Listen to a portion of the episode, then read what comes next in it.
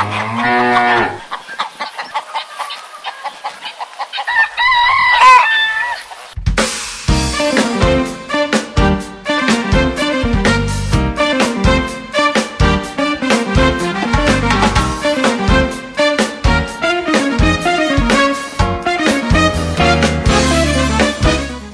سلام روزتون بخیر. امروز 20 اسفند ماه یک شنبه هستش. امیدوار هستم که تا این لحظه از ساعت روز رو ساعتهای و لحظات خیلی خوبی رو گذرونده باشین. با ما باشین که برنامه استیزاه سیون داریم.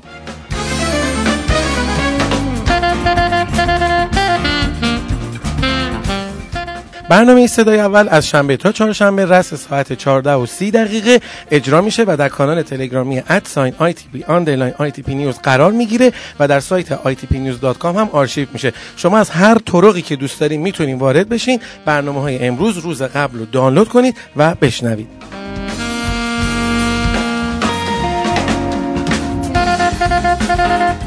امروز چون یه مصاحبه مفصلی هم با جناب آقای انصاری یکی از صاحب نظران صنعت کشاورزی و دامپروری در خصوص استیزای وزیر جهاد کشاورزی که روز چهارشنبه اتفاق خواهد افتاد داشتیم و زیق وقت در این موضوع خواهیم داشت خیلی سریع وارد برنامه ها میشیم و میریم که وارد بخش مروری بر اخبار داخلی صنعت مقداری و دامپروری داشته باشیم. خانم مولوی در خدمت شما هستیم. انشالله که اخبار خوبی برای ما آورده باشیم سلام و روز بخیر. خدمت شما شنونده های عزیز با بخش اخبار داخلی در خدمتون هستم.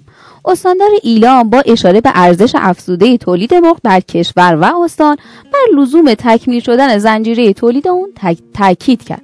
قاسم سلیمانی اضافه کرد ایلام یکی از استانهای پیشرو در زمینه تولید مرغ در کشور است که تولید سالانه 51 هزار تن مرغ در استان نشانگر این امر است. ایشون با اشاره به اینکه زنجیره تولید مرغ بر استان باید تکمیل شود اظهار داشت 50 میلیارد ریال در قالب اسناد خزانه یک ساله و دو ساله برای خرید یا احداث کشتارگاه مرغ به صندوق حمایت از تولید کنندگان بخش کشاورزی اختصاص می‌یابد. سلیمانی احداث, احداث واحد تولیدی جوجه یک روزه را در راستای تکمیل شدن زنجیره تولید در استان بسیار مهم برشمرد و از مسئولان مربوط خاص تمهیدات لازم را در این راستا اتخاذ کنند خبر آخرمون مربوط میشه به محورهای استیزاه آقای حجتی.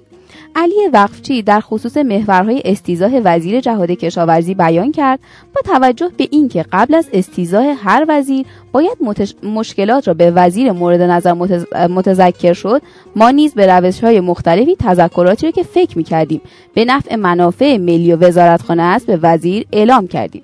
ولی متاسفانه توجه چندانی برای رفع آنها نشد. نماینده مردم زنجان در مجلس با اشاره به محورهای مطرح شده برای استیزاه حجتی گفت استفاده از کسانی که سنین بالا دارند به خصوص بازنشستگان در مجموعه وزارتخانه واردات بیرویه محصولات کشاورزی به خصوص در فصل تولید که از نظر قانون نیست نباید این اتفاق بیفتد. عدم استفاده از ظرفیت های کشور در بحث صادرات محصولات کشاورزی اعلام نکردن نرخ خرید تضمینی محصولات کشاورزی برای سال 97 تا این لحظه عدم توجه به عملیاتی کردن اصلاح الگوی کش در کشور عدم مدیریت در استفاده از آب کشور از مسائلی است که منجر به تهیه طرح استیزاه وزیر جهاد کشاورزی شده است. این عضو کمیسیون کشاورزی مجلس در پایان گفته بر اساس گزارش دیوان محاسبات که در کمیسیون نیز مطرح شد وزارت جهاد کشاورزی سومین وزارتخانه در انحرافات مالی و عدم توجه به معیارها بوده است.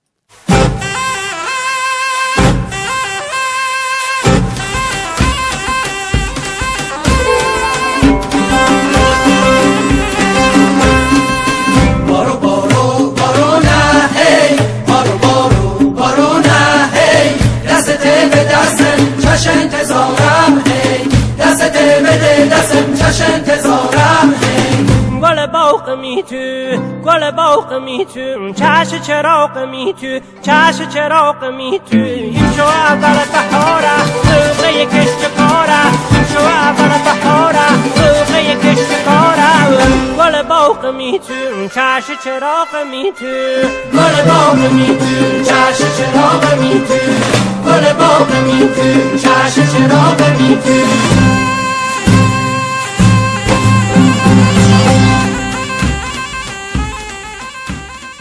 شنوندگان عزیز وارد مرحله مروری بر اخبار بین المللی صنعت مقداری و دامپروری میشیم. امیدوارم که تا اینجای برنامه مورد نظرتون قرار گرفته باشه. حتما با ما برنامه رو دنبال بکنید چون یک مصاحبه در خصوص استیزای وزیر با جناب آقای انصاری داشتیم که خوب هستش که حتما اونو گوش کنید. خانم حکمت در خدمت شما هستیم. سلام روزتون بخیر. با اخبار بین الملل در خدمتتون هستم.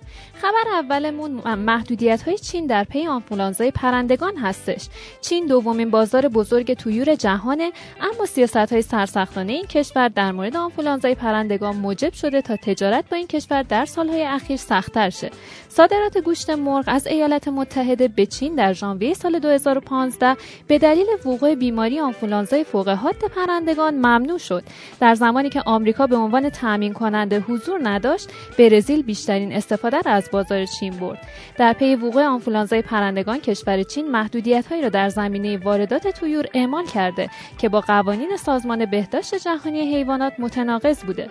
دیگر سیاست های اعمال شده چین که با قوانین سازمان بهداشت جهانی حیوانات در تناقضه به دلیل وجود آنفولانزای کم هدت پرندگان به حالت تعلیق در اومده. با همه اینها به نظر می‌رسه که واردات به چین در سال 2016 به بیش از 400 هزار تن افزایش داشته. واردات از کشورهای آمریکای جنوبی رو به افزایشه. صادرات گوشت مرغ چین در سال 2016 حدود 380 هزار تن بوده که ژاپن با سهم 42 درصد و هنگ کنگ با سهم 34 درصد مقاصد عمده صادرات مرغ چینی بودند. در مورد صادرات تویور به اروپا باید گفت که بیشتر سهمیه واردات مرغ, مرغ واردات مرغ چین به اتحادیه اروپا به برزیل و تایلند داده شده و فقط 4 درصد سهمیه به چین اختصاص داده شده. تویری که در این سهمیه بندی قرار ندارن تعرفه معادل تقریبا 40 درصد خواهند داشت. در سال 2015 هم شاهد افزایش تولید گوشتهای مرغ پرسفید چین بودیم و تولید این نوع مرغ به 13 ممیز 4 میلیون تن رسید. اما در سال 2016 میزان تولید به 12 ممیز 7 میلیون تن کاهش داشت.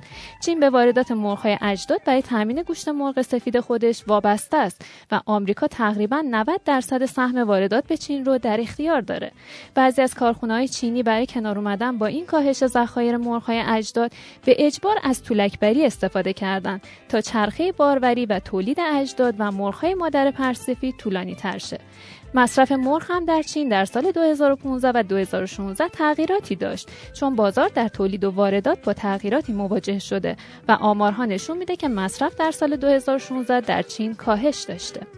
و خبر آخرمون در رابطه با وضعیت تولید خوراک حیوانات در جهان هستش. صنعت تویور 44 درصد از کل تولید خوراک جهان رو به خودش اختصاص داده که این میزان نسبت به سال گذشته کاهش جزئی داشته. این کاهش می‌تونه به علت آنفولانزای پرندگان تثبیت صنعت و تبدیل موثرتر خوراک باشه. در صنعت گاو گوشتی آمریکا بالاترین جایگاه داره و تولید خوراک این کشور نسبت به سال گذشته 10 درصد افزایش داشته. تولید جهانی خوراک گاوهای شیرده ثابت باقی مونده.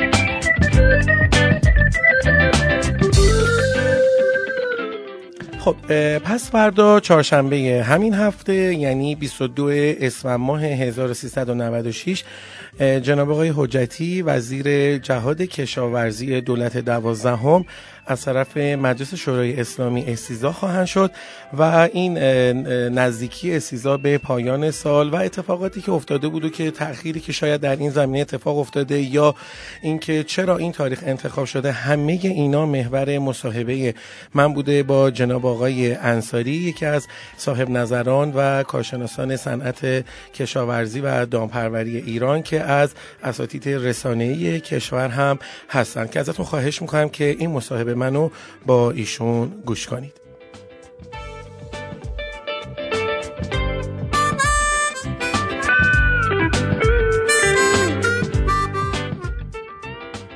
آقای انصاری با توجه به اینکه وزیر جهاد کشاورزی چهارشنبه همین هفته یعنی دو روز آینده از طرف مجلس استیزا خواهند شد و با در نظر گرفتن اینکه شما اخیرا مطلبی نوشید در خصوص تفسیری بر استیزای وزیر آرای خفته حجتی در مجلس بیدار می شود من می‌خوام بدونم شما که دقیقا در بطن این جریان قرار دارین استیزای وزیر رو در شرایطی که به پایان آخر سال در اصل نزدیک میشیم چطور ارزیابی می‌کنین؟ آیا یه عجله توی این موضوع هستش؟ و اینکه نتیجه رو به چه شکل می‌دونید با عرض سلام و ادب برای در واقع شنوندگان رادیو آی تی پی که نقش مؤثری در اطلاع رسانی و ارتقاء دانش کاربردی در عرصه صنعت داموتیور داره. در پاسخ خواهش می‌کنم در پاسخ به این پرسش اینکه زمان اسیدا قبل از ایام نوروز باشه یا بعد از اون باشه یک بحثی میشه به اون پرداخت. ولی بیش از آن و فراتر از اون اینه که ما شاید هستیم مجلس سه تا وزیر رو در فاصله دو روز یعنی 48 ساعت می‌خواد استیزا کنه وزیر مسکن و وزیر تابون امور اجتماعی. و بعد از اون وزیر در واقع جهاد سازندگی آقای مهندس محمود حجتی. بله.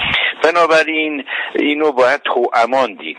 یعنی تاثیرگذاری این رخداد اول که روز سهشنبه است بر اون خودش یه سرفصل قابل بررسی است که میشه جداگانه بهش پرداخت.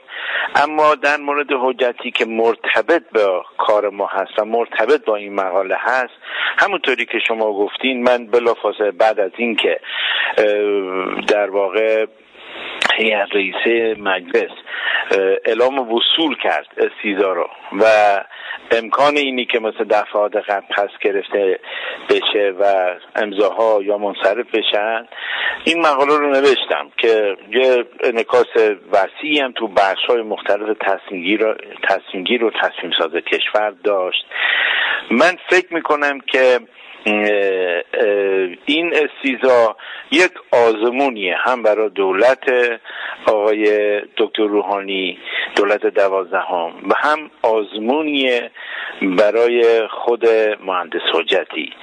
و باید خیلی درش دقت کرد که اصولا از چه جایگاهی و از چه منظری بررسی میشه. این یه سرفصل و یه نکته. نکته بعدی که حاز اهمیت اینه که ما باید اون ساختار این استیزا رو ببینیم. خارج از اینکه کدوم جناح سیاسی و کدوم جناح غیر سیاسی یا اقتصادی در مجلس اینطور چیزی کمتر وجود داره اکثرا وابسته به به حال فراکسیون ها و دستبندی های مختلف سیاسی هستند و چه قبلش وارد مجلس شدن چه بعد از اینکه مجلس اومدن به هر حال ترکیبات ترکیباتیه که غالبا سیاسیه. من یه نکته بسیار ظریفی بگم که شاید کمتر توجه میشه اینه که وقتی که یک نماینده ای از حتی دور افتاده ترین حوزه انتخابی وارد مجلس میشه به طور طبیعی و منطقی از جایگاه یک نماینده منطقی به جایگاه یک نماینده در سطح ملی به اصطلاح جایگاه جدیدی پیدا می‌کنه. معنا نیست که به مسائل حوزه انتخابیش توجه نکنه ولی تقدم و تأخر داره. اول منافع و مسائل و ملاحظات ملی است بعد منطقی.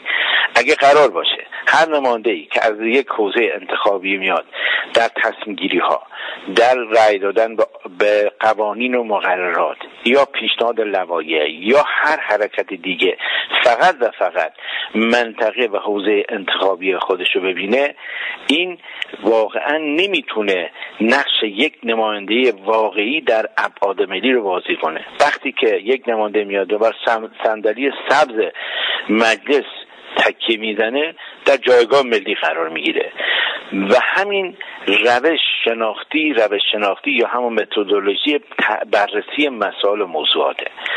مسلما اینجا اگر ما بخواهیم موضوع رو به طور مثلا با یک شاخص تعیین کننده در مورد استیدار نظر بدیم باید دید که قصور و بیتوجهی یا به اصطلاح مجموع اون کاری که حجتی می‌کنه در ابعاد ملی چی بوده؟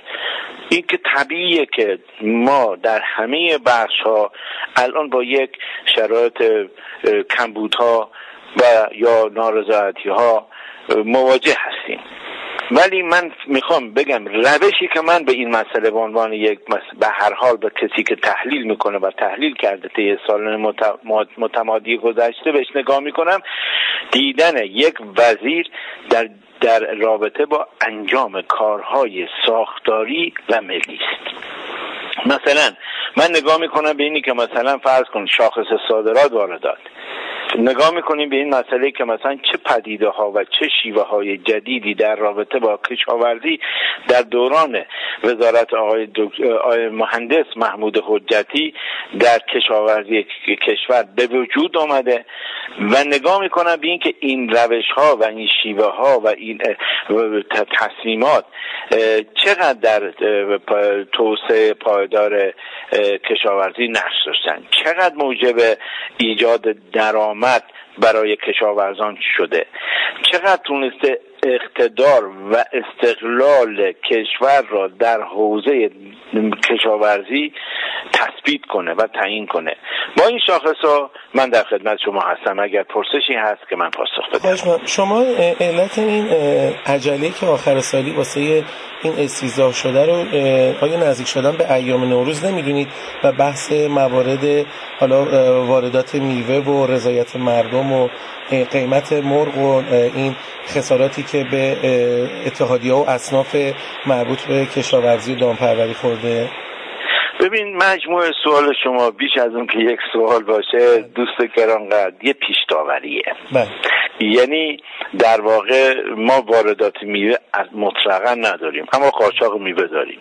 بله. همونطوری که در خیلی جاها هم قاچاق میشه. نه حجتی نه قدرتمندتر از حجتی. شاید زورشون به اینه که جلو قاچاق بگیرن نرسه.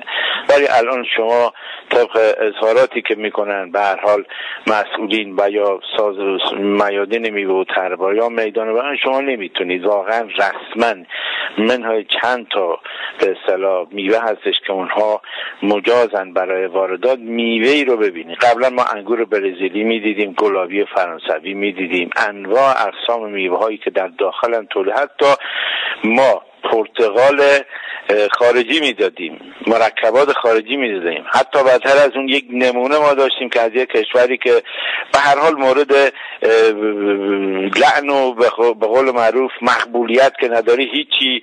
مورد مردم اکراه دارن اسمش هم بیارن. ما واردات مثلا یه نوعی میوه از حیفا داشتیم. خب الان واقعا ما اینه نمی‌بینیم. در مقابل مثلا فرض کن بحرانی به وجود اومد به نام آنفولانزا شاید شما بتونید به عنوان یک کارشناس شیوع و گستردگی اینو مورد نقد قرار بدید. راه های پیشگیری و مقابلش مورد نقد قرار بدید. کما اینکه این جانب در جایگاه یک مجله تخصصی خب این بحث رو مورد انتقاد قرار دادیم. اما این اتفاق افتاد. یه اتفاقی هم نیست که فقط در کشور ما بیفته. آنفولانزا یک بیماری جهانی در صنعت تیوره. از اندونزی تا آمریکا این سویه های مختلف این گسترش پیدا کرده. خب ما تخم مرغمون گرون شده آیا انصاری. تخم مرغ گرون شد قیمت جوجه بالا پایین شد قیمت نهادها بالا پایین شد. این استیزا زیاد مطرح نشد. یهو نزدیک به آخر سال این استیزا جدی شده. آره. ببین این مسئله استیزا چندین باره. یعنی می‌تونم بگم از شهریور ما بعد از رأی اعتماد ضعیفی که آقای حجتی آورد به اشکال مختلف در رسانه ها و به شکلهای مختلف با امضا جمع کردن محسه شده. حالا به رسیده که حالا شاید شاید میشه داوری نباید کرد که این استیزا کنندگان دنبال این هستن که در یک شرایط که دولت به هر حال تعطیل میشه رسانه تعطیل میشه کار رو سره کنن. اونم نه برای یک وزیر بلکه برای سه وزیر. سه وزیری که واقعا بیشترین بار اجرایی دولت روحانی رو دوش اوناست. و بیشترین در واقع ارتباط با مردم دارن. مثل مثلا خود وزارت جهاد کشاورزی. ولی این بیماری آنفولانزا در ادامه همون بحث 27 میلیون قطع مرغ مادر و تخمگذار رو امها شد. به خاطر مقابله با این بیماری. و در اینکه اون مرغهای مولده که ما می‌تونیم منشه تولید تخم از بین رفتن. و این روی تولید ما اثر گذاشت. خب ما وارد وزیر این مشکل حل میشه؟ به نظر من حل نخواهد شد. یعنی یه مشکل ساختاریه. بیماری آنفولانزای بیماری ساختاریه. شاید مثلا در رئیس سازمان می‌دونه آره. ببین من اینکه اونا چه نیتی دارن و چه چیزی دارن فقط از تحلیل می‌تونیم برداشت کنیم. نمی‌تونیم مثلا آره مثلا بخوایم نیت خانی نمی‌تونم بکنم و نمیشه مثلا ما نیت خانی بکنیم. اما در رابطه با این دولت بدون که پولی بابت ذرت بده تخم مرغ وارد می‌کنه 12600 12600 تومن تخم مرغ 9600 تومن بود. همین نماینده های سیاسیون که طلوع داخل بود ابراز ابراز می‌کردن که مثلا قیمت گرونه و سعی می‌کردن که این قیمتی که مال تخم داخلی بود به یه نوعی به عنوان یک ضعف مثلا تلقی کنن. بنابراین من فکر می‌کنم دسته ای از مسائل وجود داره که باید عمیقتر به اونها نگاه کرد و توجه کرد. فرض کن ما یک و نیم میلیارد ذرت وارد می‌کنیم. این یک و نیم میلیارد ذرتی که میاد میره در حدود یک میلیارد دلار لبنیات صادر می‌کنیم. این یک و نیم میلیارد ذرت دیده میشه. در این حالی که هم اون بخشی از پروتئین رو تامین می‌کنه در داخل. یعنی خوراک دام و تیور میشه. ولی اونو نمی‌بینیم. ما در واقع هفتاد هزار تن صادرات تخم مرغ رو نمی‌بینیم. ده هزار تن تو واردات تخم مرغ رو می‌بینیم. و دولت متهم به واردات می‌کنیم. در صورتی که نگاه نمی‌کنیم ما 27 میلیون قسط مرغمون از بین رفته. من میگم این یک سوی نگریه. یعنی اگر بخوایم واقعا مثلا همه جانب نگاه کنیم باید ببینیم که دولت آقای دکتر روحانی و وزیری مثل آقای حجتی در رابطه با کشت پایزه چوغندر قند چه کار کرد؟ یه ابداع بود و یک نوآوری بود یک فکر خلاقی بود که از آب سبز استفاده کردن میزان تولید شیگر در کشور به یک رکورد 120 ساله رسید. خب ما اینو باید ببینیم. از اون طرف ما به صلاح شاهد هستیم که در رابطه با گسترش کشت حفاظتی. خود این کشت حفاظتی یه موجب صرف جویی از مقدار زیادی از آب میشه. یعنی تو امان مجموعه مسائل بینیم من گفتم برمیگردم به قسمت اول ما اگه در حد ساختارهای اساسی و ملی ببینیم باید دست بذاریم که این دولت با کمک معاونینش با کمک مشاورینش با کمک به هر حال مطبوعات تخصصی و مجموعه فعالین مثل خود آی تی پی در و اطلاع رسانی چه کارهایی در رابطه با به سطح ملی انجام شده. باید حتما نواقص کمبودها را ببینیم. باید مشکلاتی که به وجود اومده ببینیم. ولی در این رابطه به نظر من کمتر توی این استیزا دیده میشه. این نکته هم که شما میفرمایید تعجیل در استیزا قبل از ایام عید خودش هم نکته ایه یعنی این چه معنی میده؟ واقعا چرا؟ چرا قبلا نشد؟ چرا در اون مقطعی که شما فرمودید اشاره کردید گفتید که مثلا افزایش قیمت و اینها و قیمت مثلا حالا جوجه یک روزه به عنوان یه فرایند داخلی برای تولید تخم مرغ اینها مثلا کمتر دیده شد. یه خورده هستین. واضح و شفاف ما بگیرن به نظر شما آیا منفعتی می‌بره گروه خاصی اگر این اتفاق بیفته الان؟ ببین بحث انتخابات مجلس به زودی در پیشه بالاخره افرادی که توی استانها هستن یا یه قولای دادن یا می‌خوان در واقع یک حالتی ایجاد کنن که اون بخشی از زمانده ها که بتونن آرای بیشتری توی منطقه خودشون به دست بیارن. یعنی به منفعتی که بعد از آقای حجتی از الان توی صف واسطه؟ ببین اینو نمیشه پیش بینی کرد. یه صحبت از اشخاص و افرادی پیش میاد. ولی اینا می‌خوان در واقع به نوعی روی تصمیمات وزارتخونه و شخص حجتی در استانها تاثیر بذارن. یعنی خواسته ها خواسته های منطقی و استانیه. خواسته های شهرستانیه.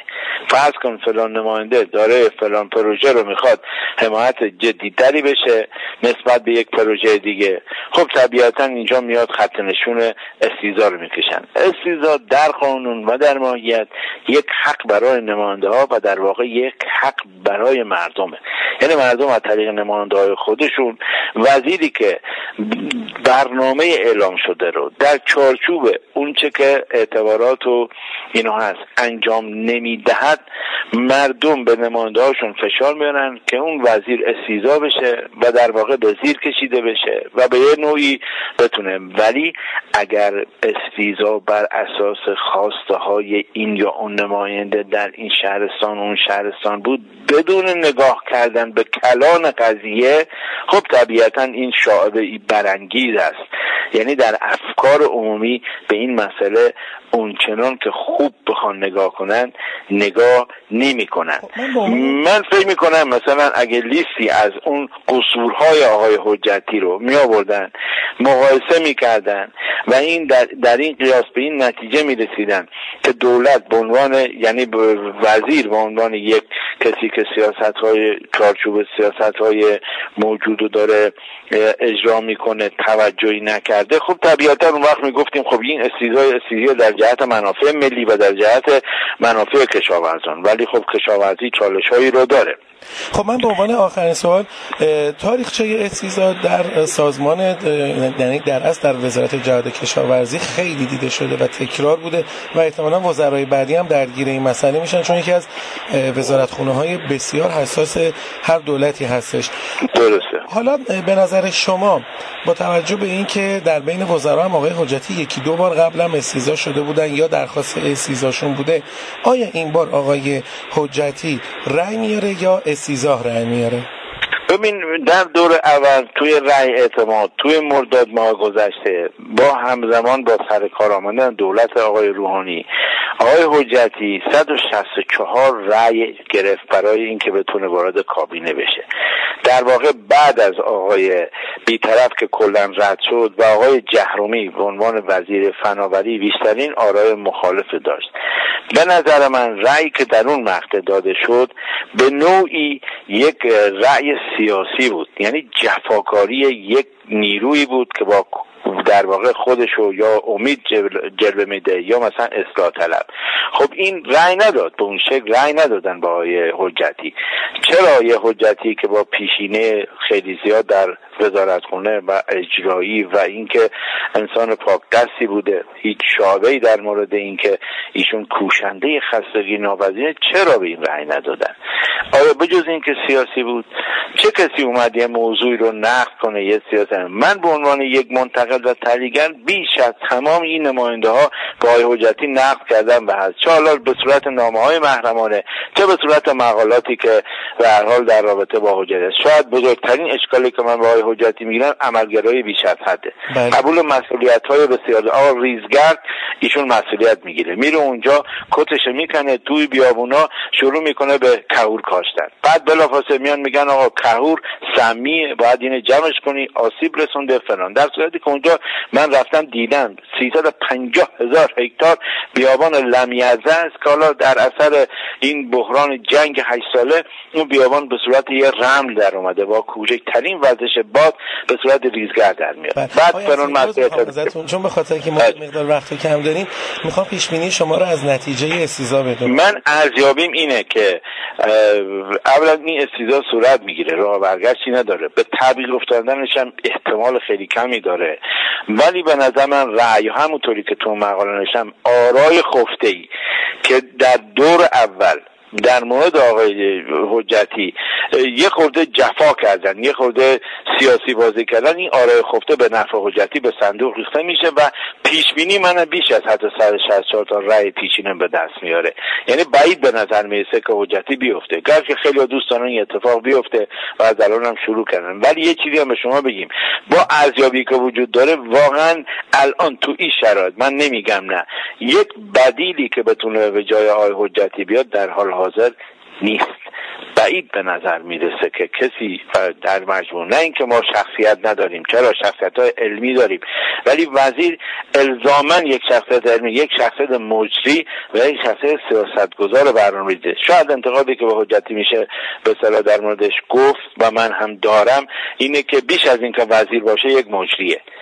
یعنی در واقع تمام انرژیشو برای سفرهای استانی برای بازدیدها برای افتتاحها برای گذاشت در صورتی که در جایگاه وزیر حالا انشالله که این دو سال باقی مونده بعد از رأی اعتماد بتونه اون تغییرات انجام بده و در جایگاه وزیر بتونه سیاست های مخفول و در سطح کلان مثل تر انتظار مثل افزایش بهرهوری اینا رو که قوانین مصوب داره پیاده کنه و در واقع فقط برای تحقق اون چه که قرار اجرا بشه نیرو و وقت کمتری بذاره کمک بگیره. از در واقع دومین انتقادی هم که میشه به آقای حجتی کرد اینه که اساسا شاید اعتقادی به کار رسانه‌ای تحلیلی استدلالی اقنایی نداره. و در واقع اون میگه هر ما کاری بکنیم بالاخره خداوند مت... خداوند منان اینه می‌بینه نگاه می‌کنه. ما برای خدا کار می‌کنیم. قبول. این واقعا اعتقادشه و درست هم هست.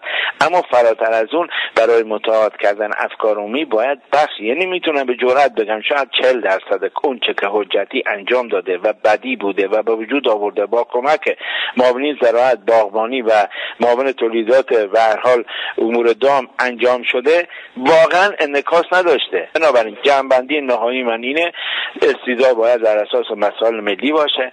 اگر واقعا استیزا کنندگان دلایل اساسی ملی دارند و بتونن با ادغام من خودم میگم با استیزا کنید و رأی ندید. ولی من نمی‌بینم توی اون چیزی که آقایون مطرح می‌کنن برا من شبهه داره. واقعا برا من شبهه داره. هیچ ایام استیزا چرا قبلا این کار نه؟ همین فرمایش شما که فرمودین. در واقع به نوعی چرا با این عجله؟ خب مصاحبه منو شنیدید با جناب انصاری از صاحب نظران صنعت کشاورزی و دامپروری ایران. امیدوار هستم که مورد نظرتون واقع شده باشه. میریم که با هم وارد بخش آموزش واژه انگلیسی و تخصصی صنعت مرغداری و دامپروری بشیم. با استاد خوبم خانم حکمت. من مجددا در خدمتتون هستم. کلمه که امروز آوردم کلمه زیاد استفاده میشه. فارسیش تولک‌بری هستش که انگلیسی اون moulting گفته میشه. moulting M O U L T I N G پس moulting تولک‌بری moulting تولک‌بری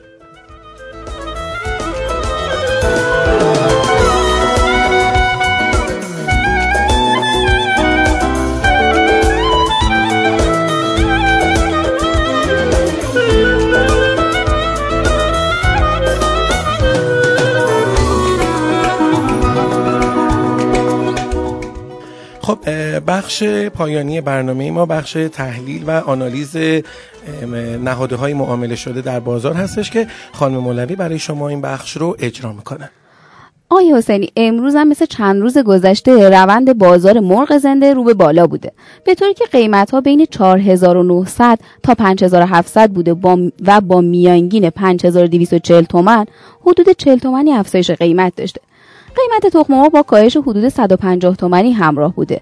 به طوری که پایه 13 کیلوی تهران 6900 اصفهان 7000 و مشهد 6700 تا 6750 بوده و میانگین کل کشور هم امروز بین 6700 تا 8000 تومان بوده. و اما قیمت جوجه یک روزه امروز هم ثابت بوده و قیمت جوجه نژاد راز 1700 تا 1750 نژاد پلاس 1600 تا 650 و نژاد کاب 1450 تا 1500 بوده.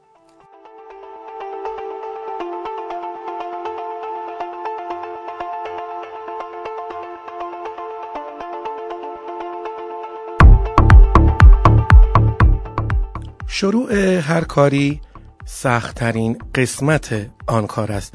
در پناه خدا باشید. انشالله که ایام به کامتون باشه. فردا همین موقع در خدمت شما هستیم.